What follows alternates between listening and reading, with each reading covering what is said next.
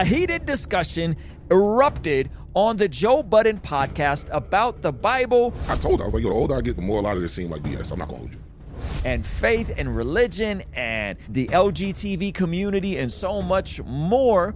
It's not explicitly said in the Bible. I've heard that it My is thing not. is, even if it is, I don't if know it's though. explicitly said, then you can't tell me the same person loves everybody. And to certain people's credit, they said that they were not experts in this conversation, while other people attempted to strawman and or just completely dismiss the claims of Christianity without really trying to dig beneath the surface to get more context. So this is one of his co-hosts. His name is Lamar Ice, and he jumps into a conversation he was having with his mother and how they always derail two topics of faith. Okay, so check this out. I got into another conversation with my mom's over belief in religion again. Mm-hmm. This just keep happening. I be trying to run away from this shit. Me and my mother to talk about the weather.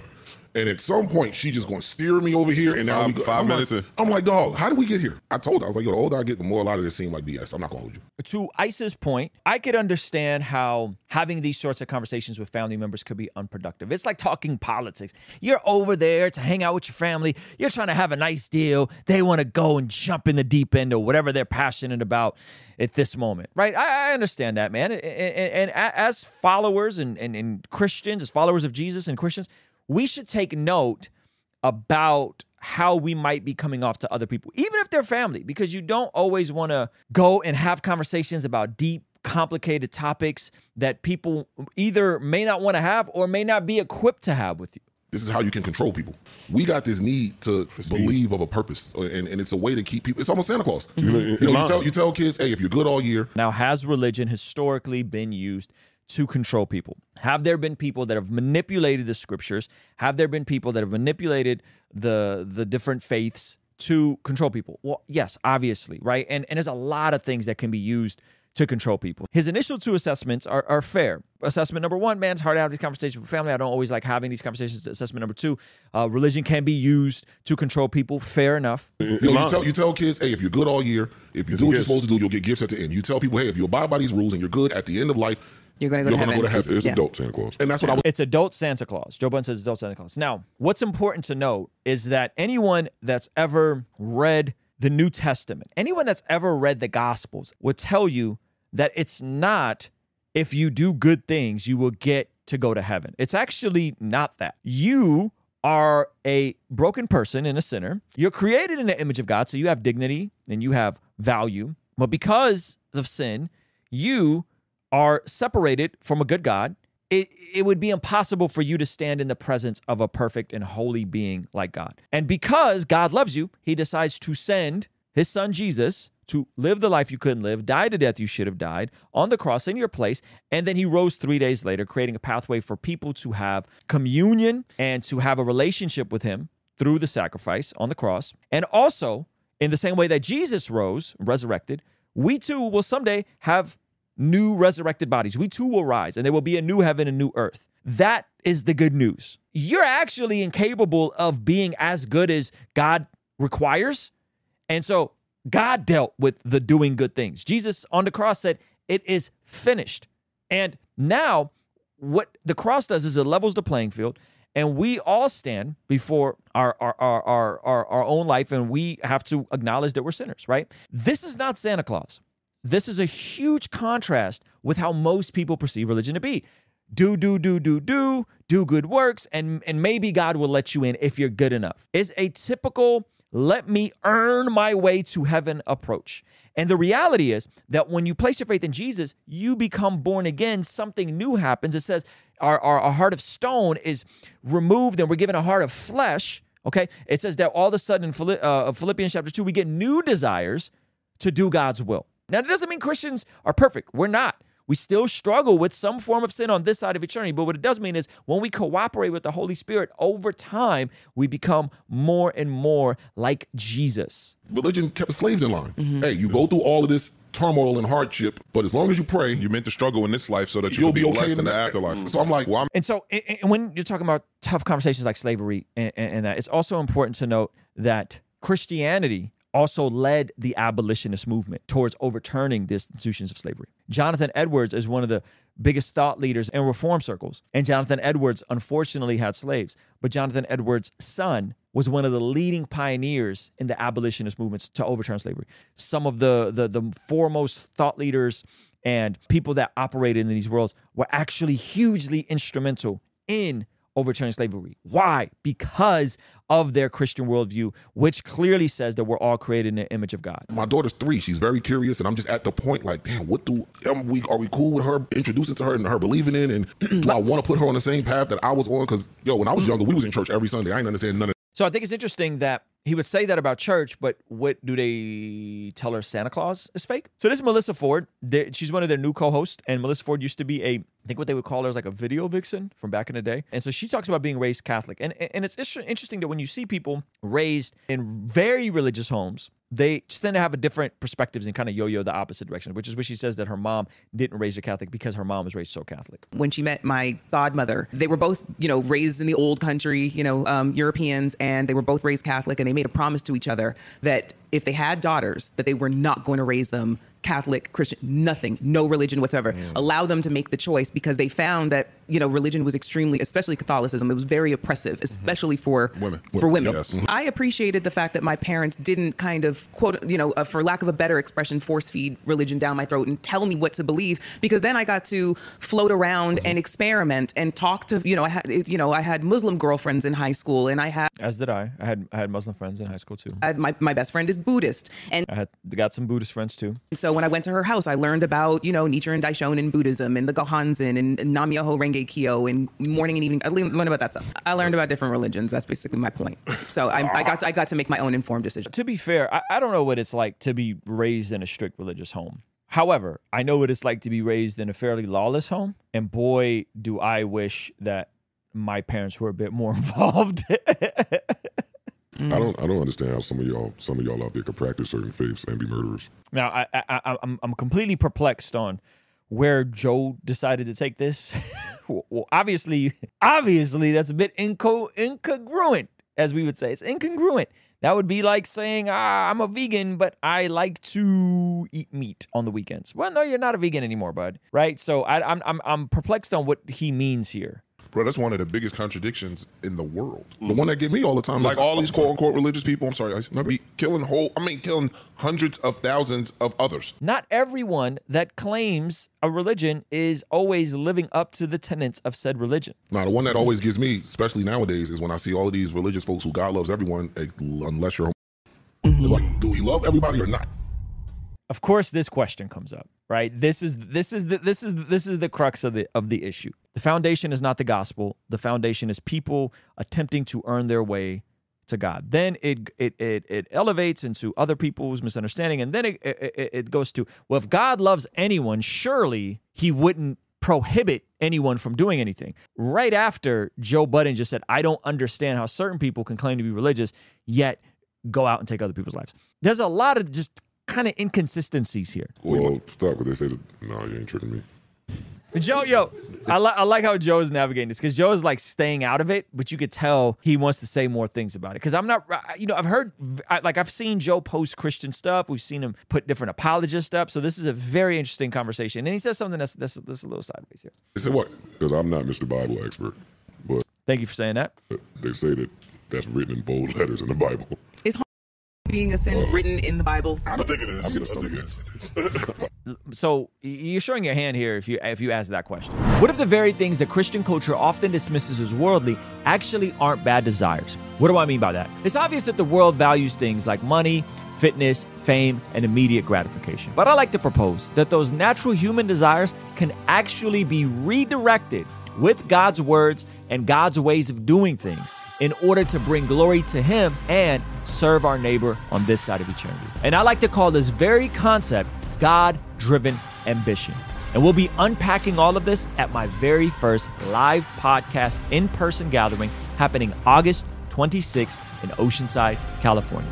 We'll have God Logic Apologetics, Pastor Jeff Moores from Rhythm Church, John Keith, Trizzle Fitness, and hosted by my guy Ray Rock. Lock it in on your calendars right now. Saturday, August 26th in Oceanside, California at Rhythm Church. Click the button down below or go to RuslanLive.com to get more information and get your ticket now. It's not explicitly said in the Bible. I've heard that it My is thing not. is, even if it is, I don't if know it's though. explicitly said, then you can't tell me the same person loves everybody. Leviticus eighteen twenty two. You shall not lie with a male as with a woman. It's an abomination.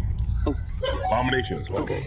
Wow. So there's a lot there. There's just some straw mans. Ephesians chapter 2. I think these 10 verses in Ephesians chapter 2, uh, Paul beautifully summarizes all of this. And you were dead in your offenses and sins, in which you previously walked according to the course of this world, according to the prince of the air, of the spirit that is now working in the sons of disobedience. Among them, we too all previously lived in the lusts of our flesh, indulging the desires of the flesh and of the mind, and were by nature children of wrath, just as the rest. This is the world post Genesis 3. If you if you're ever confused on why things seem haywire, why the world seems broken, this is the description of what happens after the fall. All of us, we also previously walked in the same ways. So we're no we're no better in these things. Among them, we all too previously lived in the lusts of our flesh, indulging the desires of the flesh. And the flesh just means your natural propensity to do the things that your flesh, your carnal state, your natural state wants to do. And we're by nature children of wrath, just as the rest. So God has to deal with the issue of sin in the same way a judge has to deal with criminals. And that is with consequences. Okay. That but God, verse 4, being rich in mercy because of his great love with which he loved us, even when we were dead in our wrongdoings, made us alive together with Christ. By grace you have been saved. So the good news here is that God, even when we were dead, even when we were doing what we wanted to do, even when we were living the way we wanted to live, even when we were objects of wrath, deserving of punishment, because we were out of control based on our sinful nature, even in all of that, He made us alive with Christ and raised us up with Him and seated us with Him in the heavenly places in Christ Jesus, so that in the ages to come He might show the boundless riches of His grace in kindness towards us in Christ Jesus. So those of us that are in Christ Jesus, He wants to show his riches and his grace and kindness towards us. And then this is the kicker, right? For by grace you have been saved through faith, and this is not of yourselves. It is the gift of God, not the result of work, so that no one may boast. For by grace you have been saved through faith, and this is not of yourselves, it is the gift of God. So Christians, in my opinion, should be the most humble. Verse 10 For we are his workmanship, created in, God, in Christ Jesus for good works, which God prepared beforehand so that we may walk in them. So we are his workmanship, created in Christ Jesus for good works, because we have new hearts, because we have new desires, because we're born again, we do good works. Okay, so, so, so it's important to understand this. Now, when it comes to the issue of LGTV, here it is in Romans 1. I think Romans 1 better articulates what's happening. For the wrath of God is revealed from heaven against all ungodliness and unrighteousness of people who suppress the truth in unrighteousness. Okay, so it's revealed against all people who are unrighteous and all people who suppress the truth and all ungodliness. All of it, not just the sins with the LGTV community. Because that which is known about God is evident within them, for God made it evident to them. Made it evident to who? To everybody, to people. For since the creation of the world, his invisible attributes, that is, his eternal power and divine nature, have been clearly perceived, being understood by what has been made, so that they are without excuse. People are without excuse. Why? Because God has been revealing himself, his power, his eternal power, his divine nature. Um, this is what we call this the, the general revelation, right? Or common grace. For even though they knew God, they did not honor him as God or give thanks, but they became but they became futile and their reasoning and their senseless hearts were darkened. Claiming to be wise they became fools and they exchanged the glory of the incorruptible god for an image in the form of corruptible mankind of birds four-footed animals and crawling creatures. From the beginning people have been taking the created things and putting them in place of the creator. Because we naturally don't want to worship the creator. We want to worship the creation. And this could be in literal idolatry, or this could be in pursuing one's own sinful nature, pursuing as their God. Verse 24 Therefore, God gave them up to vile impurity in the lust of their hearts, so that their bodies would be dishonored among them. For they exchanged the truth of God for falsehood and worshiped and served the creature rather than the creator who is blessed forever. Amen. So here we go, as we see people substituting it and he's and he's uh, he's doubling down on this. And then he says again, verse 26, for this reason God gave them over to degrading passions. For their women exchange natural relations for that which is contrary to nature, and likewise the men to abandon natural relations with women and burn in their desires toward one another, males with males committing shameful acts and receiving their own persons the due penalty of their error. A lot of people say, "Well, are we sure the Bible says that that act is is is wrong? Maybe that word is mistranslated." Here we have an actual description of women doing things with women, men doing things with women, shameful acts. Right? God, God, you're not a robot. None of us are robots. God doesn't want robots. So God's giving them over to their desires. As just as they did not see fit to acknowledge God, God gave them up to a depraved mind to do those things that are not proper. People, having been filled with all unrighteousness, wickedness, greed, and evil, full of envy, murder, strife, deceit, and malice, they are gossips, slanderers, haters of God, insolent, arrogant, boastful, inventors of evil, disobedient to parents, without understanding, untrustworthy, unfeeling, unmerciful, and although they knew the ordinance of God that those who practice such things are worthy of death, they not only do the same, but also approve of those who practice them. So that is the state of mankind, and God is just letting people do what they want to do. And then it goes on to explain that if you are a Christian, you have no excuse. And so this is important for all of us to acknowledge that people are broken, that the reason why Jesus had to come is because people are broken, and that in that we create we have a pathway to to to, to God. There's a clear verse about what the Bible teaches about salvation and about who's who's saved, and then there's a clear verse about the act that they have an issue with. But the deeper question is why would we ever presume that God wouldn't have an issue with specific behaviors? If the creator of the universe has specific intent for his creation, why would we be so arrogant as to tell God he's wrong about what he created us for. Why would we then be mad when God says, Yeah, I don't really, I, I think you guys are far gone. I'm going to let you do you. Either God loves everybody or God doesn't love anybody. Either God loves anybody, every either God loves everybody, but why doesn't he uh, love the alcoholic? That's not that that's actually not what we're being discussed. God does love everybody, and God does accept everybody, including the alcoholic, including the adulterer, including the person that's practicing, uh, you know, the LGTB lifestyle. The difference is you can love people without co signing their behaviors and fully embracing themselves.